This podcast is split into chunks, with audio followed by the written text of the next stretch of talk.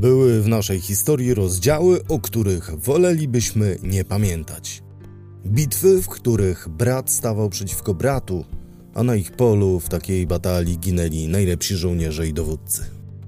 Rokosze w Rzeczypospolitej były nie tylko politycznym buntem szlachty. Czasem, gdy sytuacja wymykała się spod kontroli, przybierały wręcz postać wojny domowej. Ile w wystąpieniach szlachty było moralnie usprawiedliwionej walki o respektowanie przez króla praw, o ile w warcholskiej ambicji kierujących nią magnatów. Czym różnił się Zebrzydowski od Lubomirskiego i jakie były cele ich wystąpień, największych rokoszy w naszych dziejach. Ja nazywam się Cezary Korycki i zapraszam na podcast Muzeum Historii Polski Prześwietlenie. Inne historie Polski. Część pierwsza. Gdy królowa podpada sarmatom.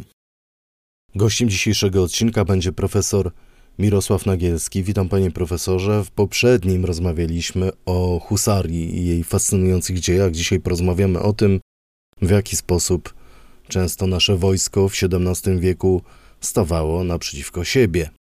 Rokosz to jest takie słowo, które w dzisiejszym języku polskim ma zupełnie negatywne konotacje. Kojarzy się z rewoltą, buntem, warcholstwem szlachty, no bo jak to tak buntować się przeciwko królowi, do tego jeszcze wybranemu w ramach wolnej elekcji.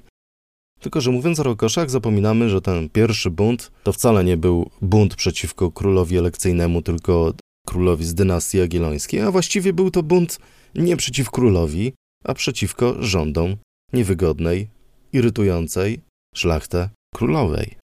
Jest rok 1537 i wybucha tak zwana wojna kokosza. Rokosz Lwowski. Zaczęło się niewinnie, bo to wyprawił się oczywiście pod Lwów na wyprawę przeciwko Mołdawii sam Zygmunt Stary i pod Lwowem doszło do właśnie Rokoszu zebranej szlachty, kilkadziesiąt tysięcy szlachty.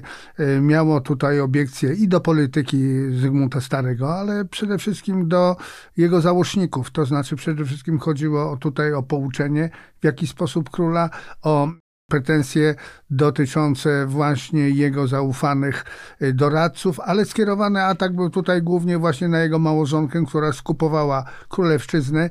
Y, to jedna sprawa. Y, druga mm, kwestia to jest właśnie bardzo dużo uwagi poświęcono młodocianemu Zygmuntowi Augustowi. Tutaj mamy y, przede wszystkim krytyka za elekcję Viventerege, zakazanej później prawem, y, bo wiemy dobrze, że Bona doprowadziła do nie tylko wyniesienia y, na wielkiego księcia litewskiego Zygmunta Augusta, ale także również koronowała go na przyszłego władcę korony i Litwy co było zakazane prawem i jak wiemy wyjdzie to później w kolejnych rokoszach, yy, dlatego że dwór uparcie wracał, mówię o dworze królewskim, szczególnie już w połowie XVII wieku, do tej elekcji nieszczęsnej Viventerege. Także y, szlachta tutaj y, nie atakowała bezpośrednio Zygmunta Starego, y, ale bardziej właśnie królową i tutaj ma pan rację. Natomiast sama, sama etymologia słowa rokosz ale w kontekście wojna kokosza, no to wiązał się z tym, że te kilkadziesiąt tysięcy szlachty zebranej pod Lwowem, no, objadło dokładnie te folwarki szlacheckie i, jak to się mówi, bardzo dużo y, wyjedzono przede wszystkim y, tu kur i jaj. I stąd między innymi ta wojna kokosza. Później się oczywiście ta szlachta rozjechała do y, swoich domowych pieleszy. E, był to początek, można powiedzieć, e, e, ruchu egzekucyjnego, który, jak wiemy, na dobre rozpoczął i przedstawiciele tego ruchu egzekucyjnego rozmowy z władcą w zupełnie nowych już okolicznościach.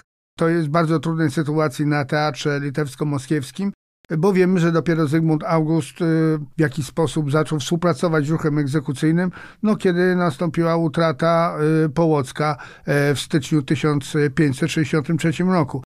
Ale to jest początek tego ruchu egzekucyjnego, czyli Chodzi tutaj o przede wszystkim egzekucję dóbr i praw. Szlachta domagała się bowiem o, między innymi o niełączeniu urzędów incompatibilia przeciwna była tak e, dużej roli możnowładztwa e, w Rzeczypospolitej. Stąd między innymi mamy tutaj taki ruch oddolny, szlachecki, który później właśnie przeistoczył się w ten ruch egzekucyjny, który odegrał pewną rolę w dziejach ustrojowych Rzeczypospolitej, ale i wojskowych, bo przecież utworzono wojsko kwarciane, które później wiadomo funkcjonuje aż do 1652 roku. Część druga. Szwedzki problem Rzeczpospolitej obojga narodów. Ojcze nasz, królu Polski, który mieszkasz w Warszawie, u nas w niedobrej sławie. Święć się w Szwecyjej imię Twoje, gdzie są z dawna Twe pokoje. Przyjdź do królestwa Twego szwedzkiego, a zaniechaj polskiego i księstwa litewskiego. Takiej oto ciekawej satyrycznej modlitwy wysłuchaliśmy. Była ona rozprowadzana w pierwszych latach XVII wieku. Był to anonimowy pacierz do króla jegomości, adresowany do Zygmunta III Wazy. Czy naprawdę jeden z największych, bo mających swoją kolumnę w Warszawie władców, był jako Szwed aż tak bardzo nieakceptowany przez swoich poddanych? To się zmieniło. Pamiętajmy, że jego panowanie jest bardzo długie, e, bo prawie 45 lat, od 1587 do 1632 roku. Druga sprawa, że mówi, będziemy mówili o Rokoszu doby panowania Zygmunta III, a więc e, mniej więcej 1606-1609, bo dopiero na tym Sejmie mówimy o amnestii dla Rokoszan. Zygmunt III miał godnego przeciwnika, bo pamiętajmy, że tym przeciwnikiem był kanclerz Wielki Koronny i hetman Wielki Koronny Jan Zamoyski i z całym swoim stronnictwem. E, początki były trudne. Sam Zygmunt III cenił sobie bardziej by przecież koronę dziedziczną, szwedzką, króla Szwedów, Gotów i Wandally, e, od e, korony elekcyjnej.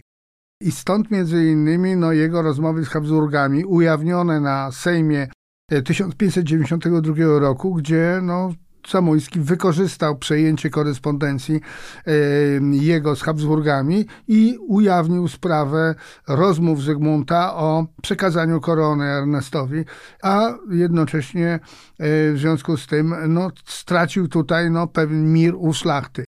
E, to wszystko się zmieniało w czasie ze względu na to, że lata 1606-1609 mówimy o Rokoszu Zebrzydowskiego lub tak zwanym Rokoszu Sandomierskim.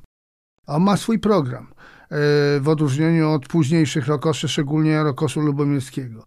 Szlachta, jest to masowy ruch po pierwsze, skierowany przeciwko Zygmuntowi, którego nie chciano de facto de detronizować.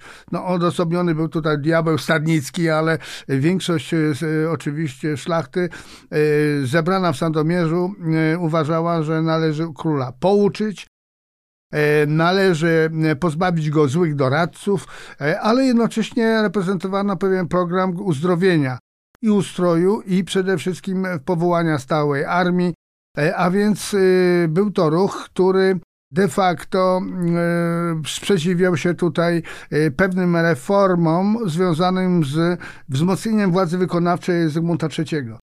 Podejrzewano bowiem nie tylko jego o tak zwane absolutum dominium i w związku z tym e, właśnie ten ruch e, był tak szeroki. Pamiętajmy, że no, w samym Sandomierzu zebrało się kilkadziesiąt tysięcy szlachty, a podpisało się pod aktem Konfederacji e, prawie 10 tysięcy nobilitas, a więc jest to poważna siła.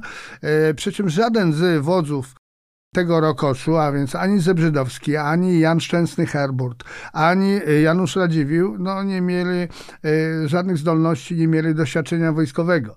Po drugiej stronie król, który e, jednak miał autorytet wśród części szlachty i przede wszystkim wojska, miał poparcie armii korony litewskiej, bo przecież po, na polach guzowskich pojawił się i Jan Karol Chodkiewicz z Litwinami i Stanisław Żółkiewski.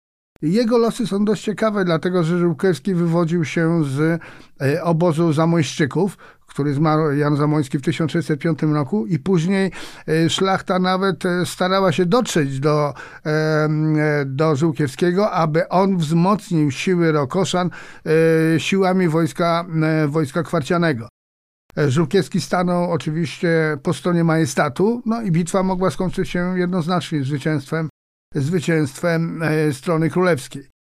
Co istotne, e, należy jeszcze zwrócić uwagę na fakt, Nie tylko to, że Rokoszanie mieli pewien program polityczny uzdrowienia pewnych aspektów funkcjonowania Rzeczypospolitej, ale należy zwrócić tu uwagę na to, że nie mamy tu ingerencji zewnętrznej. Mówiono bowiem o korespondencji niektórych Rokoszan ze Stefanem Boczkajem, e, wojewodą e, siedmiogrodzkim, e, ale badacze udowodnili, że w zasadzie poza sabatami, których zaciągał na pograniczu wołosko-mołdawskim Stadnicki, ingerencji takiej nie było. Po drugie, pamiętajmy, że król, dlaczego mówię, że miał jednak pewne poparcie wśród szlachty? On zorganizował odrębne konfederację, taki zjazd swojego poparcia w Wiślicy. I w tej Wiślicy przybyło prawie 40 senatorów z pocztami, a więc z y, jednostkami nadwornymi, y, które no, stanowiły prawie 1 trzecią sił y, Zygmunta, a więc około 3-4 tysięcy y, poza jego gwardią i y, wojskiem, y, które przybyło na posiłek królowi. Czyli inaczej mówiąc, y, mamy tu część szlachty i część y, senatorów, którzy, no, znaczną część, która poparła Zygmunta III w tej konfrontacji między y, między majestatem a szlachtą. Jeżeli badamy to, bo pamiętajmy, że Rzeczypospolita, ludzie zmieniają się. Zmienia się też e, przede wszystkim sytuacja międzynarodowa. To drugi rokosz, o którym będziemy mówili, Lubomirskiego, jest bardzo umiędzynarodowiony i, i król nie może liczyć tu na żadne poparcie szlachty. A więc kiedy mowa było, kiedy szlachta przybywała do Jana Kazimierza prosząc żeby ją zwołał do swojego boku, to Jan Kazimierz mówi, w żadnym wypadku siedźcie sobie spokojnie doma, bo wiedział dobrze, że ona skręci do Lubomierskiego, czyli do Rokoszan. E, a więc jest to zupełnie odrębna sytuacja. Tutaj Zygmunt dysponował wojskiem i dysponował również poparciem części szlachty. Dlatego zwołał właśnie ten zjazd wiślicki.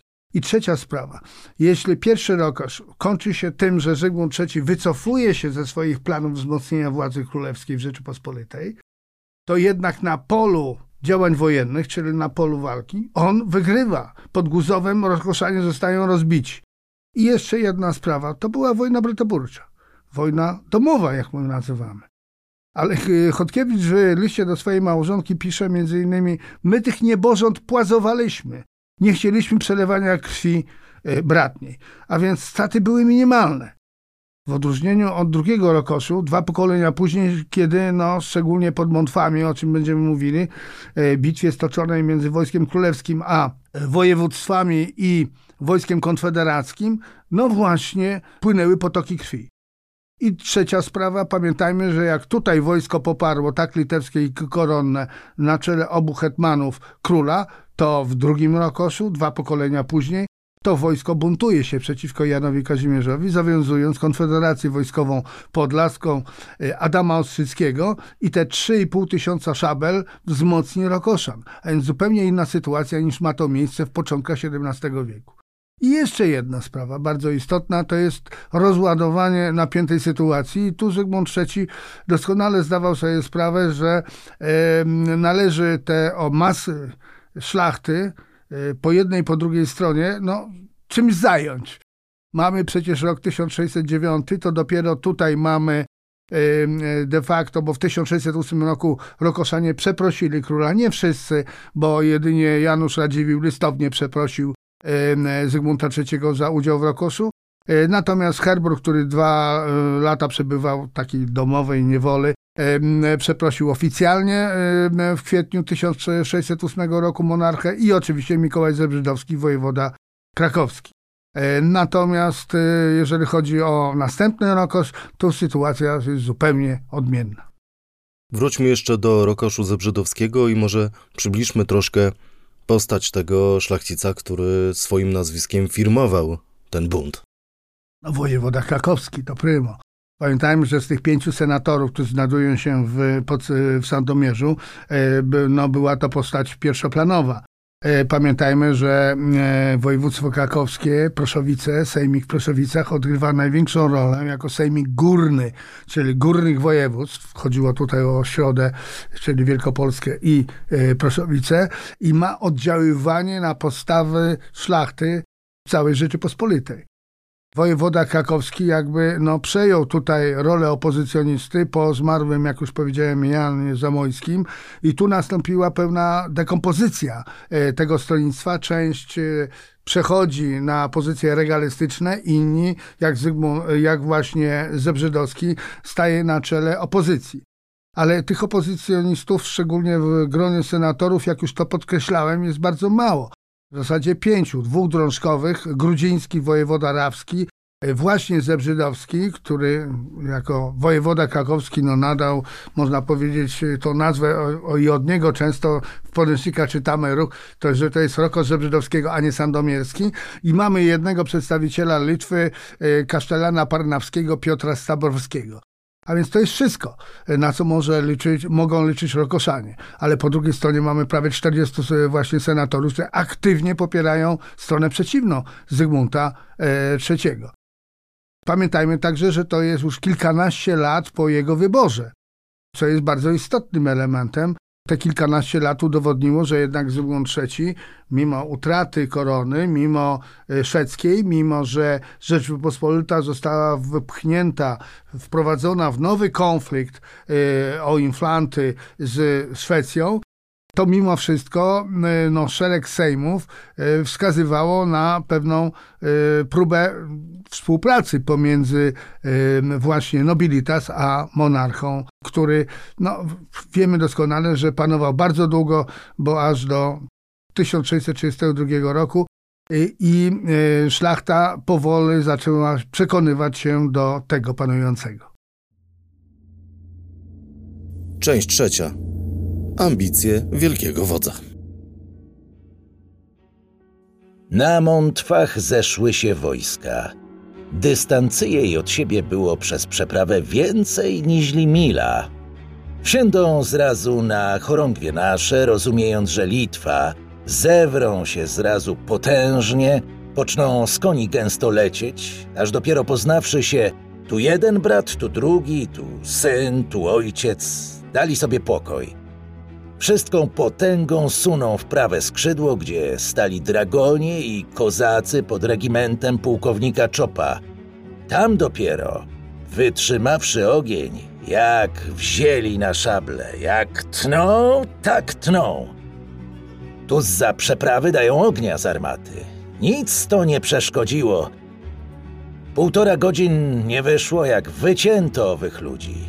Oficerów naginęło znacznych, a nade wszystko owi ludzie zacni, regiment Czarnieckiego, kawalerowie tacy, żołnierze dawni, którzy w Danije i w moskiewskich, w kozackich, węgierskich okazyjach dokazywali mirabilia i bywali zawsze nieprzełamani. Na domowej wojnie wszyscy zginęli, których nie tylko król, ale i wszystko żałowało wojsko. Osobliwie z naszej dywizyjej, cośmy na ich odwagi patrzali. Jan Chryzostom Pasek tak oto opisywał bitwę pod Montwami, bitwę, która miała miejsce w roku 1666 i jest taka troszkę zapomniana, jeśli chodzi o naszą historię, a trzeba o niej pamiętać, wciągać wnioski, bo była to jedna z bardzo niewielu bratobójczych bitew polskiej historii i nie była to jakieś mała potyczka, tylko naprawdę krwawa jadka z tysiącami żołnierzy walczących przeciw sobie. Bitwa pod Montwami była punktem kulminacyjnym Rokoszu Lubomirskiego. Zacznijmy od początku, bo będziemy rozmawiać o postaciach niejednoznacznych, które do dziś dzielą historyków. Do dziś dzielą historyków opinie, kto miał rację w tym wielkim sporze Jana Kazimierza i Jerzego Sebastiana Lubomirskiego. To pytanie na wiele godzin do odpowiedzi. Dlaczego? Dlatego, że tu mamy zmianę stanowiska polskiej historiografii. Dlaczego? Dlatego, że my troszkę działaliśmy na zasadzie, co się stało dalej. A więc wiadomo, że Rzeczypospolita słabła, słabła władza wykonawcza, a e, dwór królewski w dobie potopu i bezpośrednio po nim na sejmach 1661-62 rzucił dwie, e, właśnie pod obrady takie sprawy jak wzmocnienie władzy królewskiej, ale przede wszystkim w oparciu o elekcję Viventerege. Y, wiedząc o tym, że nie będzie już na Janie Kazimierzu kończy się dynastia Wazów, chciano uniknąć no, de facto wojny domowej i y, starano się tutaj y, promować w tym wypadku Francuza. Wcześniej oczywiście był to przedstawiciel Austrii.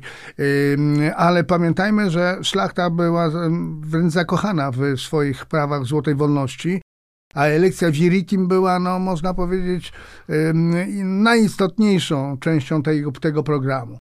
E, miała prawo wybór, jak każdy szlach, szlachcic mógł, nie musiał, ale stawić na polu elekcyjnym i wybrać panującego.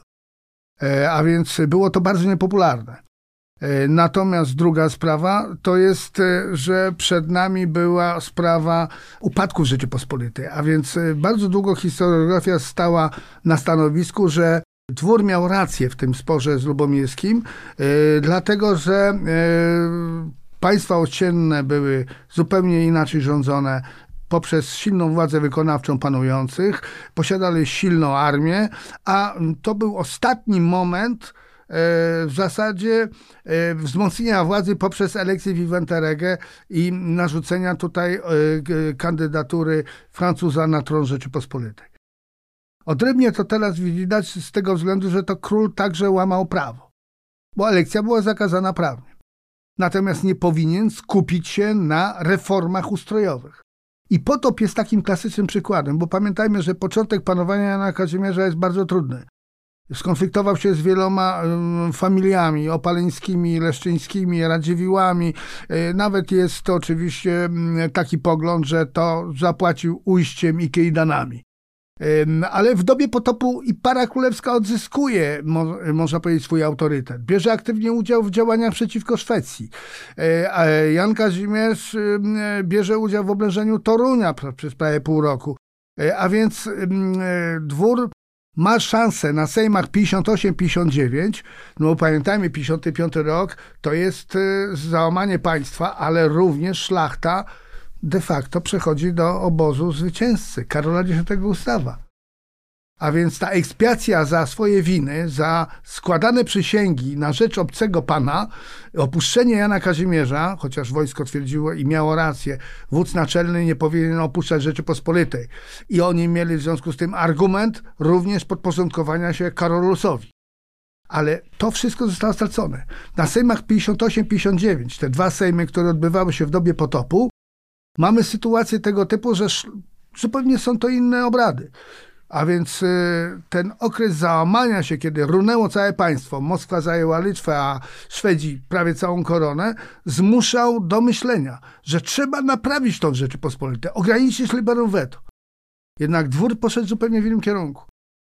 Naprawi się Rzeczypospolitą, jak się najpierw wypromuje naszego kandydata na tron Rzeczypospolitej, na co się szlachta nie godziła. Oczywiście przeciwnikiem e, Jana Kazimierza okazał się tutaj początkowo znajdujący się w stronnictwie francuskim e, marszałek Wielki Koronny, hetman Wielki Koronny, który w ciągu zaledwie kilku lat zdobył sobie ogromną popularność wśród szlachty, a przede wszystkim wojska. Pamiętajmy, że on e, wbrew Janowi Kazimierzowi, który promował na het państwo polne koronne Czarnieckiego, e, w Dankowie podjęto decyzję w 1957 roku po śmierci Lanskorońskiego, że przekaże się tą buławę e, Lubomirskiemu. Gwiazda Lubomirskiego zabłysła w kampanii cudnowskiej.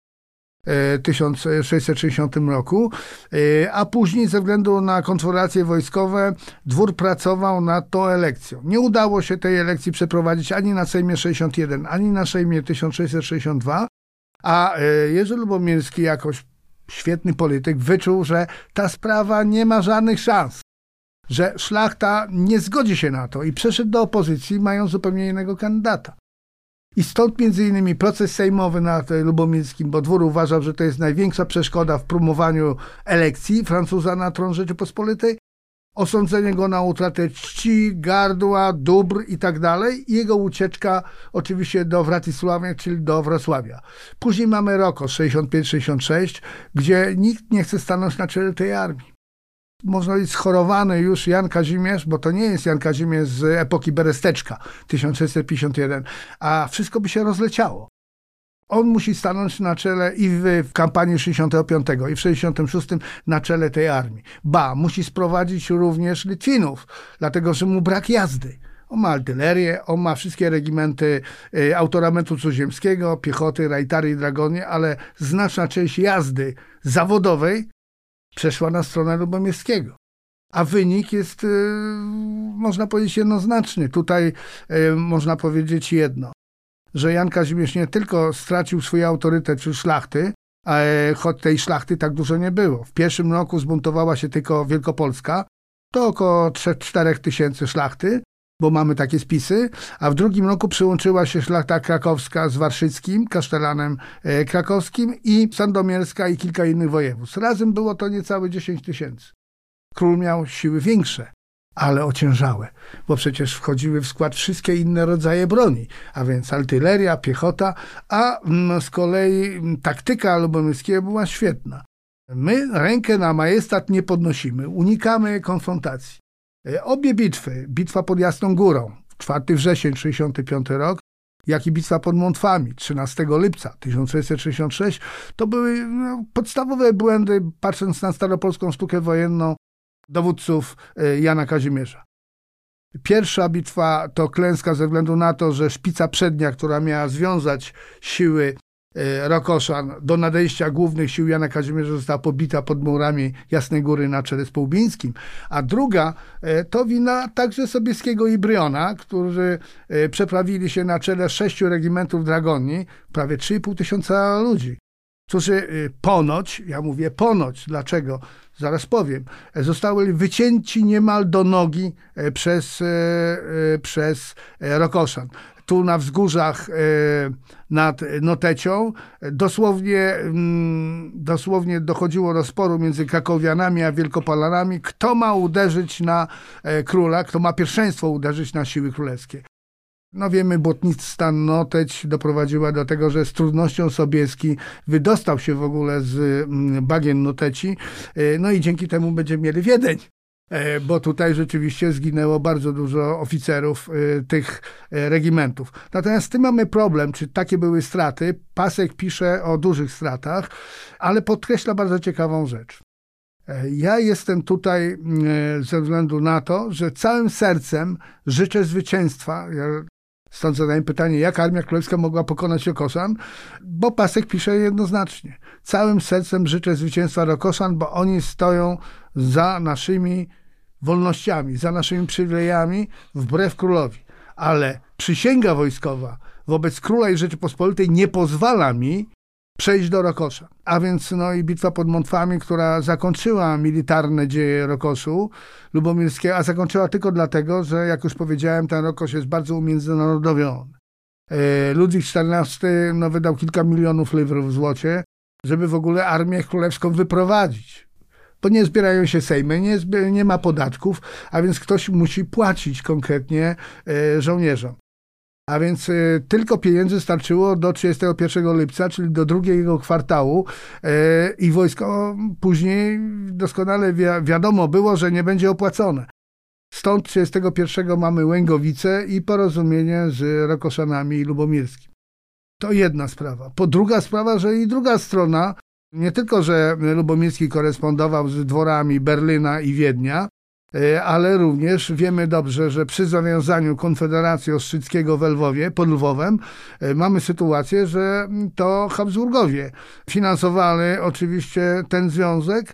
E, dlaczego? Dlatego, że dla Francji i dla Austrii nie bez znaczenia było, kto będzie panował po wadzie. Czy będzie to Francuz, czy to będzie oczywiście przedstawiciel Habsburgów dlatego że Ludwik XIV marzył o wzięciu w kleszcze Habsburgów wiedeńskich od Renu i od Wisły, gdyby tu panował Francuz. I wszystko robiono, szczególnie na dworze wiedeńskim, aby utrącić kandydaturę e, księcia Dangien, syna wielkiego kondeusza, e, który, jak wiemy, e, pojął za, żonę siostrzenicę y, Ludwiki Marii de Gonzac, a jak się to dla nas opłakanie zakończyło, wiemy, bo Wianie dostała księstwo opolskie i raciborskie.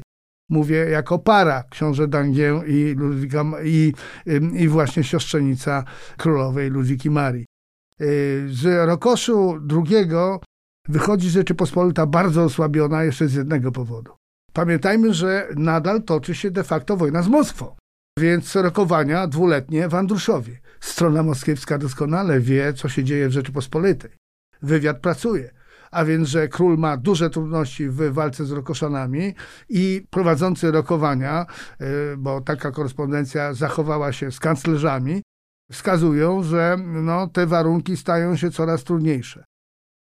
Profesor Wójcik, który badał te problemy od podszewki, y, stwierdził, że no, właśnie ze względu na Rokosz i tą sytuację E, nie mogliśmy zakończyć zwycięsko wojny z Moskwą, bo ta wyprawa zadnieprzańska Jana Kazimierza 1663 na 4, która miała do załatwienia dwie sprawy.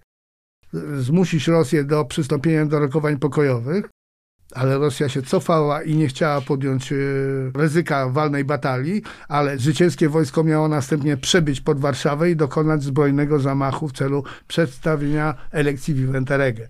Obie te sprawy padły, bo się e, kampania zadnieprzańska zakończyła fiaskiem. E, a później mamy Rokosz i długie negocjacje w Andruszowie, a jak się zakończył Andruszów doskonale wiemy. 31 stycznia 1967 roku e, utraci, utraciliśmy de facto Siewierszczyznę, Czernichowszczyznę, Smoleńszczyznę ze Smoleńskiem. Wrota smoleńskie odgrywały zawsze ogromną rolę w e, dziejach konfliktu z Moskwą. Kto posiadał wrota smoleńskie, ten decydował strategicznie na tym teatrze działań. I druga sprawa to oddanie połowy Ukrainy, a więc Lewobrzeża z Kijowem. Kijów miał de facto po dwóch i pół e, roku wrócić w granice Rzeczypospolitej, ale wiemy, że po abdykacji e, Jana Kazimierza e, mamy, dochodzi do bratobójczych walk politycznych między obozem malkontentów a stronnictwem Michała Korybuta Wiśniewieckiego, nikomu w głowie wymusić na Rosji to, co podpisała w Andruszowie. No i Kijów, jak wiemy, pozostał już w rękach Moskwy, co potwierdził traktat Grzymutowskiego w 1686 roku. Oba rokosze są nieporównywalne, ze względu na to, że pierwszy ma program, drugi tego programu w ogóle nie ma, bo jest to obrona e, osoby Lubomierskiego niesłusznie skazanego przez, e, przez władcę na sądzie sejmowym. E, jest on umiędzynarodowy. Nawet Lubomierski posuwa się do tego, że wysyła posłańców swoje poselstwa do Bakczysaraju, do Moskwy, kapitalem Magnifika, no, co jest wyraźnie zdradą stanu ze względu na to, że toczy się wojna nadal z Moskwą na pograniczu litewsko-moskiewskim i masowość ruchu jest zupełnie inna. W pierwszym roku szlachta boi się króla jak ognia, jedynie Wielkopolska i w ostatniej fazie siada na konia, na konie i dołącza do wojsk konfederackich Ostrzyckiego. W drugim jest sytuacja już znacznie gorsza, ale pamiętajmy żniwa. To zawsze oddziaływało. Lipiec, a więc szlachta też jest zmęczona już w tak długim okresie prowadzenia działań i zmusza Lubomirskiego do podpisania tego traktatu. Oczywiście nadal karta Lubomirskiego jest otwarta, dlatego że dwór, wiedząc o tym, kim jest Lubomirski, jakie ma poparcie w wojsku i wśród szlachty, prowadzi z nim zakulisowe rozmowy w celu zmiany kandydata na Neuburga, ale jego śmierć w styczniu 1967 roku no, już zupełnie zmienia sytuację polityczną. W historiografii toczy się dyskusja, o co chodziło Lubomirskiemu. Co mu chodziło po głowie. Był, można powiedzieć, pierwsza półka władzy. Można powiedzieć, człowiek zaufany pary królewskiej, szczególnie Ludwiki Marii. Zmienia opcję polityczną. Niektórzy z historyków twierdzą, nie stawiając kropki nad i, ale ja to muszę zrobić, zajmując się również wielu lat rokoszem. Wydaje się, że to, co y, czytamy w korespondencji Hoverbecka, Bonina, czyli ludzi, y, elektora brandenburskiego, że zamyślał o koronie. Jego poparcie tak duże wśród wojska i szlachty wskazywało, że gdyby doszło do elekcji po abdykacji y, Jana Kazimierza, jego szanse byłyby ogromne. Właśnie ze względu, że on bronił w imieniu szlachty tych przywilejów szlacheckich i uosabiał tą złotą wolność swoją osobą. No właśnie, przybliżmy troszkę postać Jerzego Sebastiana Lubomirskiego, bo przecież to wybitny wódz z okresu potopu, najbardziej niespokojnego okresu XVII-wiecznej Rzeczypospolitej, jeden z najlepszych dowódców w tym czasie, bohater zasłużony na równi ze Stefanem Czarnieckim, którego przecież nazwisko mamy w naszym polskim hymnie narodowym. Tenże Lubomirski należał także do elity intelektualnej kraju, dokonywał przykładów literatury zagranicznej na język polski, postać nietuzinkowa. Z drugiej strony miał ogromne ambicje, chciał realizować je przy wsparciu obcych dworów. Dla mnie to taki troszkę odwrócony bohater romantyczny. Najpierw bardzo zasłużony, a później roztrwaniający te swoje zasługi, dodatkowo pobierający także pieniądze od obcych dworów, na przykład Austrii i Brandenburgii, którym podobnież proponował podział Rzeczypospolitej. Człowiek zniewolony przez własną ambicję? Na pewno ambicje tutaj odgrywały ogromną rolę. Widać to po jego całej karierze politycznej, po jego konfliktach wcześniej z Janem Kazimierzem. Ja tylko przedstawię jedno e, w, kacie, w czasie kampanii żwanieckiej 1653. E, rzeczywiście bardzo nieudolnie. To jest trzecia kozacka kampania Jana Kazimierza, prowadzona bardzo nieudolnie przez Jana Kazimierza. On na Radzie Senatu bardzo krytycznie się na ten temat wypowiedział, e, co spowodowało wybuch króla. On wyszedł ostentacyjnie z sali obrad Rady Senatu i stwierdził, że głos e, senatorski został postponowany i poruszy to na kolejnym Sejmie. Takich przypadków było więcej, e, choćby jego zatarg z Żydkiewiczem w trakcie oczywiście kontroli e, kopalni solnej w Kunegundzie, gdzie Żydkiewicza zdzielił laską marszałkowską i no, z trudem zażegnano ten spór z Lubomirskim. Czyli ambicje miał ogromne. O co za tym uchodziło? E, wydaje się, że e, tutaj historycy mają rację w tym, że jeśli projekt elekcji e, Vivente Reg był początkowo pewną tajemnicą i promowali go wybrani senatorowie na czele z Lubomirskim, który był tym sprężyną całego tego przedsięwzięcia, to później królowa, chcąc przeprowadzić to bez szlachty, a nad głową szlachty tego się nie dałoby zrobić, e, ale uważała, że posłów sejmowych się wszystkich nie da przekupić, ale senatorów tak, poprzez starostwa, urzędy i tak dalej. W zasadzie do swojego stronnictwa podpisywano tak zwane skrypty elekcyjne popierające dwór. I ona po prostu większość senatorów w ten sposób przekupiła. Staje się Lubomirski jednym z wielu, a nie tym, który miał decydować o całej sprawie. No i to spowodowało, bo wydaje się, że on swoją rolę widział no tak jak Cromwell, pierwszy minister, a więc wszechwładny minister, e, władcy, jeśli nie władca. A tutaj staje się jednym z wielu senatorów, którzy mają promować ten projekt. E, więc e, wszelkie nawet sugestie królowej, e, małżeństwa jego syna z siostrzenicą królowej, no tutaj nie była to cena zadowalająca dla Lubomirskiego. On miał znacznie większe aspiracje i pchnęło go to do rokoszu, a z kolei stronnictwo dworskie uważało, jeżeli się zniszczy Lubomirskiego, załatwi się później elekcję Viventerege, mamy posiłki mamy armię opłaconą przez Francuzów y, i narzucimy tę elekcję nawet siłą nad głowami szlachty, bez pracy nad szlachtą, jak to e, twierdzi również znany, znana, e, znany historyk, e, profesor Urszula Augustyniak, że bez zgody szlachty takiej reformy w Rzeczypospolitej nie przeprowadzi się na pewno, dlatego że robiono to poza szlachtą. I ona oczywiście, mając swoich reprezentantów w Sejmie, mówię oczywiście o posłach na sejmowalnych, sprzeciwiła się takiemu, a nie innemu stawianiu sprawy przez dwór królewski.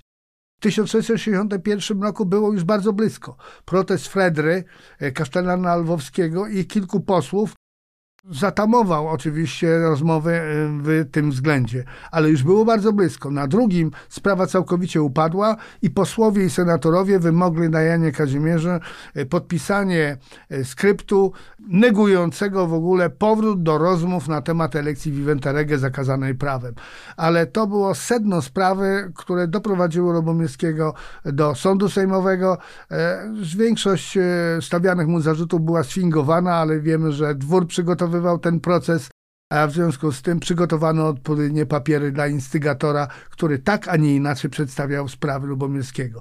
Natomiast Obie strony były tu finansowane przez dwory obce i wydaje mi się, że to już była równia pochyła zyskiwania przez poszczególne, że mamy do czynienia z kształtowaniem się stronnictw magnackich, które będą finansowane przez dwory obce, co tragicznie zaciąży na dziejach nie tylko drugiej połowy XVII wieku, a przede wszystkim na wieku XVIII. Rozmawialiśmy o polityce, rozmawialiśmy o ambicjach, ale porozmawiajmy o sprawach militarnych. Zaczęliśmy tą część od wspomnień Jana Chryzostoma Paska z bitwy pod Montwami. Ja mówiłem o tym, że nie było to mało znaczące starcie, tylko jakaś potężna bitwa, w której było naprawdę dużo ofiar. Czy to rzeczywiście jedno z najbardziej krwawych bratobójczych starć w naszej historii?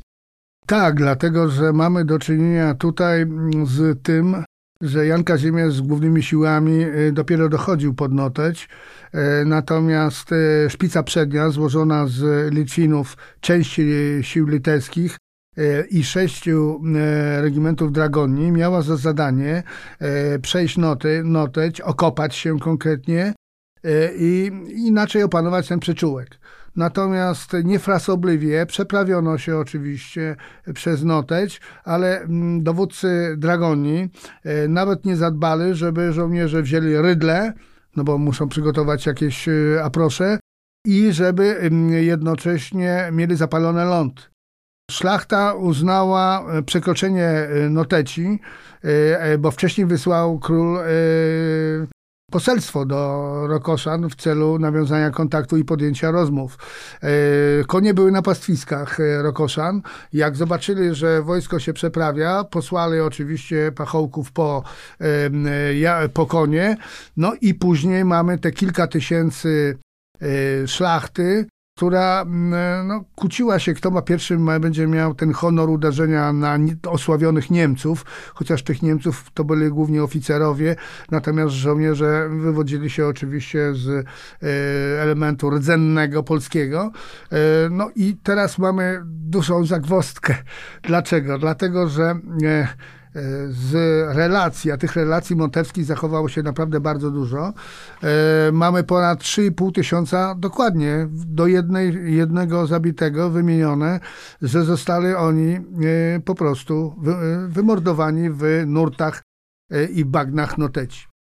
Ale jak wytłumaczyć, że następny kwartał wszystkie te regimenty funkcjonują w kompucie i stany są niewiele mniejsze? Profesor Wimmer, z którym już nie żyjący, świetny specjalista z historii wojskowości, twierdził, że e, to wiązało się z tym, że kończył się Rokosz, a wojna z Moskwą była niezakończona i należało te regimenty natychmiastowo odnowić i że zaciągano wszystkich chętnych, w tym także dragonie polubomirskim, którego też nie stać było na, po zakończeniu Rokoszu na trzymanie tak dużych sił. Pamiętajmy, że prawie milion złotych zadłużył się Lubomirski i założył swoje dobra, bo on musiał też płacić e, swoim zwolennikom i części oddziałów prywatnych. Bo jego armia składała się z e, e, sił prywatnych, które zaciągnął, z wojska konfederackiego, które się zbuntowało przeciwko Janowi Kazimierzowi i szlachty, która przyłączyła się konkretnie do Rokoszu.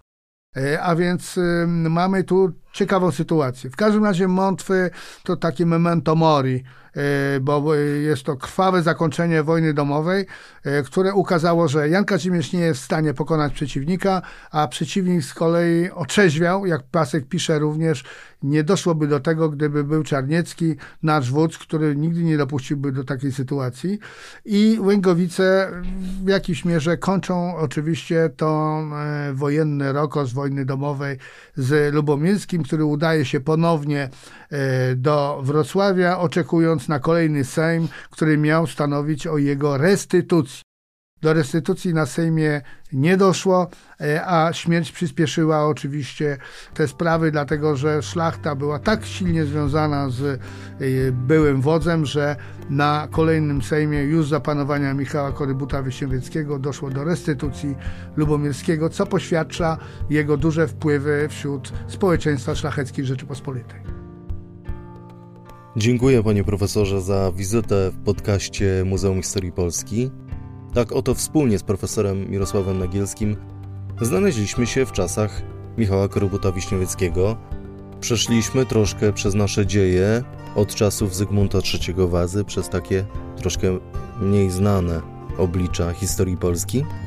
Zdradzę Państwu, że w następnym odcinku będziemy się trzymać rozwoju wypadków i wydarzeń i chronologii, gdyż porozmawiamy już nie o wewnętrznych wojnach i sporach, ale o starciach z jednym z najbardziej niebezpiecznych rywali Rzeczpospolitej w XVII wieku. Otóż wspomniany Michał Korobut-Wiśniowiecki objął tron w roku 1669 i już za chwilę na kraj miała spaść nawałnica turecka. O wojnach Polski z Turcją w kolejnym odcinku. Zapraszam do subskrypcji kanału i kliknięcia w YouTube na dzwoneczek, który przypomni Państwu o premierze. Tymczasem bardzo dziękuję i do usłyszenia.